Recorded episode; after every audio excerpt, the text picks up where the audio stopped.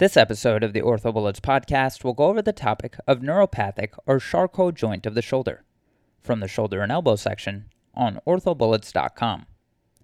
So, as a quick summary to start the episode, neuropathic or Charcot shoulder is a chronic and progressive joint disease most commonly caused by syringomyelia, leading to the destruction of the shoulder joint and surrounding structures. The diagnosis is made with radiographs of the shoulder and supplemented with cervical spine MRI to assess for a syrinx. Treatment should be individualized based on the degree of functional limitation and the underlying neurological condition. Neurosurgical decompression is indicated in the presence of a syrinx. Now let's get into the episode. With respect to the epidemiology, the incidence is very rare, and there are around 70 total cases reported in the literature. 25% of individuals with syrinxes develop neuropathic arthropathy, with 80% of cases occurring in the upper extremity. As far as the demographics, the mean age at diagnosis is approximately 50, and there is a 2 to 1 male to female ratio. The anatomic location for a Charcot joint is the shoulder, which we'll talk about in this episode, the elbow, as well as the foot and ankle, which we'll discuss in separate podcast episodes. Moving on to the etiology, as far as the pathophysiology of syrinx formation, a syrinx is a fluid filled cavity in the spinal cord that causes damage to the decussating fibers of the lateral spinothalamic tract, leading to loss of pain and temperature sensation. Loss of pain slash temperature leads to dissociative anesthesia, in which proprioception and motor function are preserved, but pain and temperature are not. As the syrinx enlarges, damage to the dorsal column and anterior horn of the spinal cord lead to areflexia, loss of motor strength, and muscle atrophy. Joint destruction can be neurotraumatic or neurovascular in nature. In terms of neurotrauma, loss of peripheral sensation and proprioception leads to repetitive microtrauma to the joint. Poor fine motor control generates unnatural pressure on certain joints, leading to additional microtrauma. As far as the neurovascular etiology to joint destruction, neuropathic patients have dysregulated reflexes and desensitized joints that receive significantly greater blood flow. The resulting hyperemia leads to increased osteoclastic resorption of the bone. With respect to genetics, as far as the molecular biology, RANKL OPG triad pathway is thought to be involved. Associated conditions with neuropathic Charcot joint of the shoulder include syringomyelia, Hansen's disease or leprosy, neurosyphilis, otherwise known as tabes dorsalis, diabetes, Arnold Chiari malformation, multiple sclerosis, end stage renal disease, adhesive arachnoiditis and TB arachnoiditis, meningomyelocele, and chronic alcoholism. Syringomyelia is the most common etiology of neuropathic arthropathy of the upper extremity. 25% of Charcot joints are the result of syringomyelia. This is monoarticular in nature, with the shoulder being more commonly involved than the elbow. Cervical syringomyelia is the cause of 75% of cases of Charcot shoulder. Hansen's disease or leprosy is the second most common cause of upper extremity neuropathic arthropathy. Neurosyphilis or tabes dorsalis usually affects the knee but can be polyarticular. Diabetes is the most common cause of foot and ankle neuropathic joints. And Arnold Chiari malformation is the most common cause of syringomyelia. Now let's talk about the presentation of a neuropathic Charcot joint of the shoulder. In terms of history, 30% of patients report trauma to the shoulder as the inciting event. Symptoms can include a swollen shoulder, 50%, however, are painless, loss of function, and joint instability. On physical exam, inspection may reveal a swollen, warm erythematous joint, which can mimic an infection. On motion assessment, loss of motion is the most common finding seen in 90% of patients. You may also find crepitus, as well as joint laxity with mechanical instability. On neurovascular exam, you may find decreased upper extremity muscle strength, sensory and temperature changes along the patient's back and arms in a cape like distribution, as well as asymmetric reflexes, where areflexia is common in the late stage of the disease. Moving on to imaging, recommended views on radiographs include standard views of the affected joint, that is, an AP and scapular Y of the shoulder. In terms of findings on radiographs, remember radiographs are the gold standard in diagnosis of Charcot shoulder and early changes will show degenerative changes that may mimic osteoarthritis. Late changes include supramedial flattening of the humeral head, periarticular soft tissue calcifications, glenoid sclerosis, extensive bone resorption, joint destruction, and eventual joint subluxation and dislocation. Indications for a CT scan is if there's significant concern for osteomyelitis slash chronic infection. In terms of findings, a CT scan is helpful in evaluating for intraosseous gas, cortical destruction, and sequestra. An MRI of the cervical spine is indicated to rule out syrinx when neuropathic shoulder arthropathy is present. Findings may include a syrinx that has signal intensity equal to or higher than CSF on T1 weighted images. A bone scan, specifically a technetium bone scan, may be positive or hot for neuropathic joints and osteomyelitis. An indium white blood cell scan will be negative or cold for neuropathic joints and positive or hot for osteomyelitis. This is useful to differentiate a Charcot joint from osteomyelitis. Moving on to some other studies, as far as labs, ESR and white blood cell count can be elevated, making it difficult to differentiate from osteomyelitis. Histology will show synovial hypertrophy and detritic synovitis, which is cartilage and bone distributed in the synovium.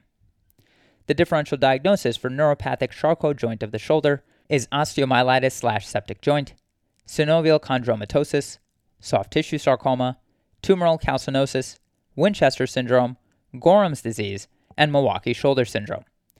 In this episode, let's talk about osteomyelitis slash septic joint in a bit more detail, as a Charcot joint is difficult to distinguish from osteomyelitis based on radiographs and physical exam.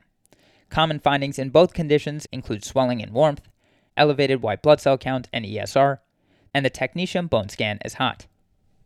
As far as what's unique to Charcot joint disease, as we mentioned, an indium leukocyte scan will be cold or negative, however, will be hot or positive for osteomyelitis. Now let's talk about the treatment for neuropathic Charcot joint of the shoulder, and this can be non-operative or operative. Non-operative management includes rest, NSAIDs, protected immobilization with a sling, restriction of activity, and treatment of the underlying disease. This is indicated as the first line of treatment for a neuropathic shoulder joint. As far as outcomes, 50% of patients have reported improvement after non-operative management. Intraarticular corticosteroid injections are indicated in the setting of severe shoulder pain. As far as outcomes, some case reports have shown temporary 80% reduction in pain following glenohumeral corticosteroid injection. Operative options include neurosurgical decompression, shoulder arthrodesis, and shoulder arthroplasty. Neurosurgical decompression is indicated in the presence of a cervical syrinx. As far as outcomes, decompression of the syrinx has shown to slow disease progression, maximize joint function, and improve bone quality. Studies have shown regrowth of the glenoid fossa following syrinx decompression. Shoulder arthrodesis is indicated for severe Charcot shoulder pain having failed conservative management.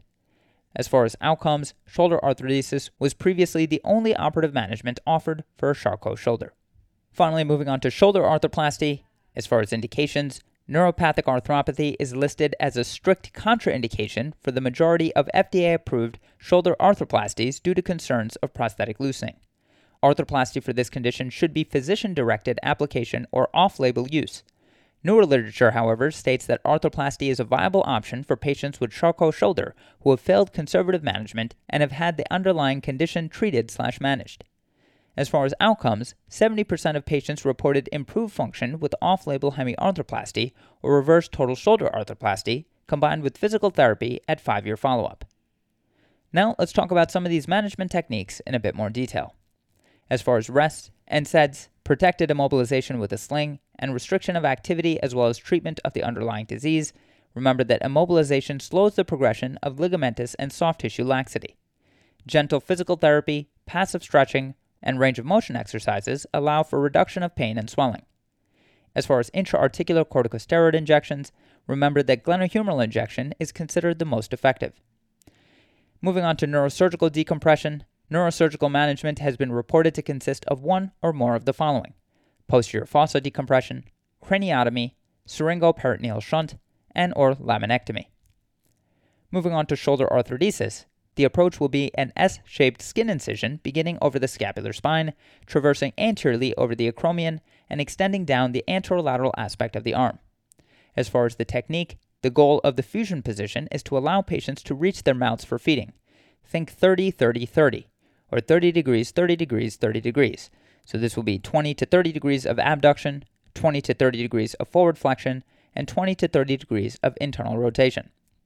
Finally, moving on to shoulder arthroplasty, the technique can involve a hemiarthroplasty, an anatomic total shoulder arthroplasty, reverse total shoulder arthroplasty, and shoulder resurfacing, which have all been previously performed off label for treatment of Charcot shoulder with encouraging results.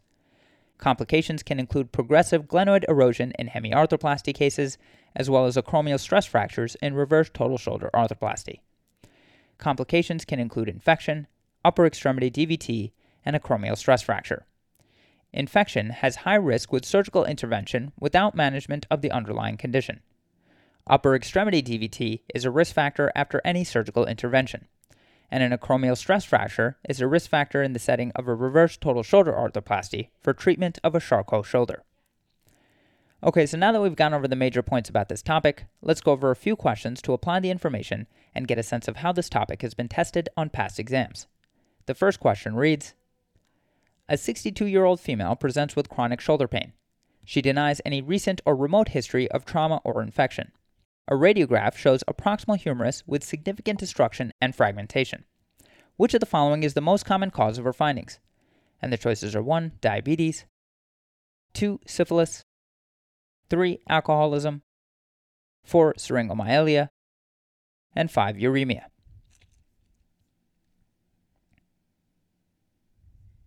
The correct answer to this question is 4. Syringomyelia so the clinical presentation is consistent with Charcot neuroarthropathy of the shoulder. The most common cause of neuropathic arthropathy of the shoulder is syringomyelia, although chronic alcoholism and diabetes have also been reported. Workup for neuropathic arthropathy of the shoulder includes magnetic resonance images of the cervical spine to look for a syrinx of the central cord. Hatzis et al. retrospectively reviewed a series of patients with neuropathic arthropathy of the shoulder. The etiology of the neuropathic condition was most commonly syringomyelia. They reported that the diagnosis is often missed, and inappropriate surgeries were frequently performed for this etiology. Clayton et al. also reviewed Charcot arthropathy of the shoulder and concluded that although rare, diabetes mellitus should always be ruled out as a cause for this disorder. They report that treatment should not be different with diabetes as the etiology. To quickly go over the incorrect answers, answer 1 Diabetes is a documented cause of Charcot neuroarthropathy of the shoulder, but is less common than syringomyelia. Answer 2. Syphilis is no longer the most common cause of these findings. Answer 3. Alcoholism is a documented cause of Charcot neuroarthropathy of the shoulder, but is less common than syringomyelia. And finally, answer 5. There is no documented association between Charcot neuroarthropathy and uremia. Moving on to the final question. A 50 year old wheelchair bound male with a history of traumatic spinal cord injury presents with six months of progressive, painless left shoulder weakness and decreased range of motion. He's afebrile, and CBC, ESR, and C reactive protein levels are normal. A radiograph demonstrates a Charcot left shoulder. Early management should include, and the choices are 1. HIV testing, 2. Cervical spine MRI, 3. Repeat ESR, C reactive protein, and CBC, Four, emergent open reduction and internal fixation. And five, emergent irrigation and drainage.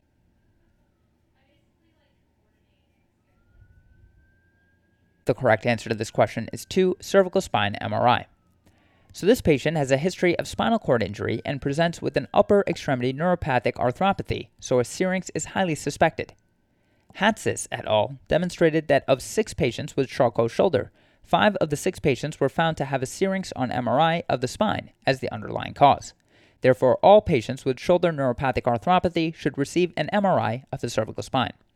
As discussed by Guile et al., other causes of neuroarthropathy of the shoulder include Chiari malformation, syphilis, and diabetes. They reported on a rare case of Charcot shoulder neuroarthropathy from familial sensory neuropathy. That's all for this review about neuropathic Charcot joint of the shoulder. Hopefully that was helpful. This is the OrthoBullets podcast, a daily audio review session by OrthoBullets, the free learning and collaboration community for orthopedic surgery education. Keep in mind that these podcasts are designed to go along with the topics on orthobullets.com, and in fact, you can listen to these episodes right on the OrthoBullets website or mobile app while going through the topic. If you've gotten any value from the OrthoBullets podcast so far, please consider leaving us a five star rating and writing us a review on Apple Podcasts. It will help us spread the word and increase our discoverability tremendously. Thanks so much, and we'll see you all tomorrow.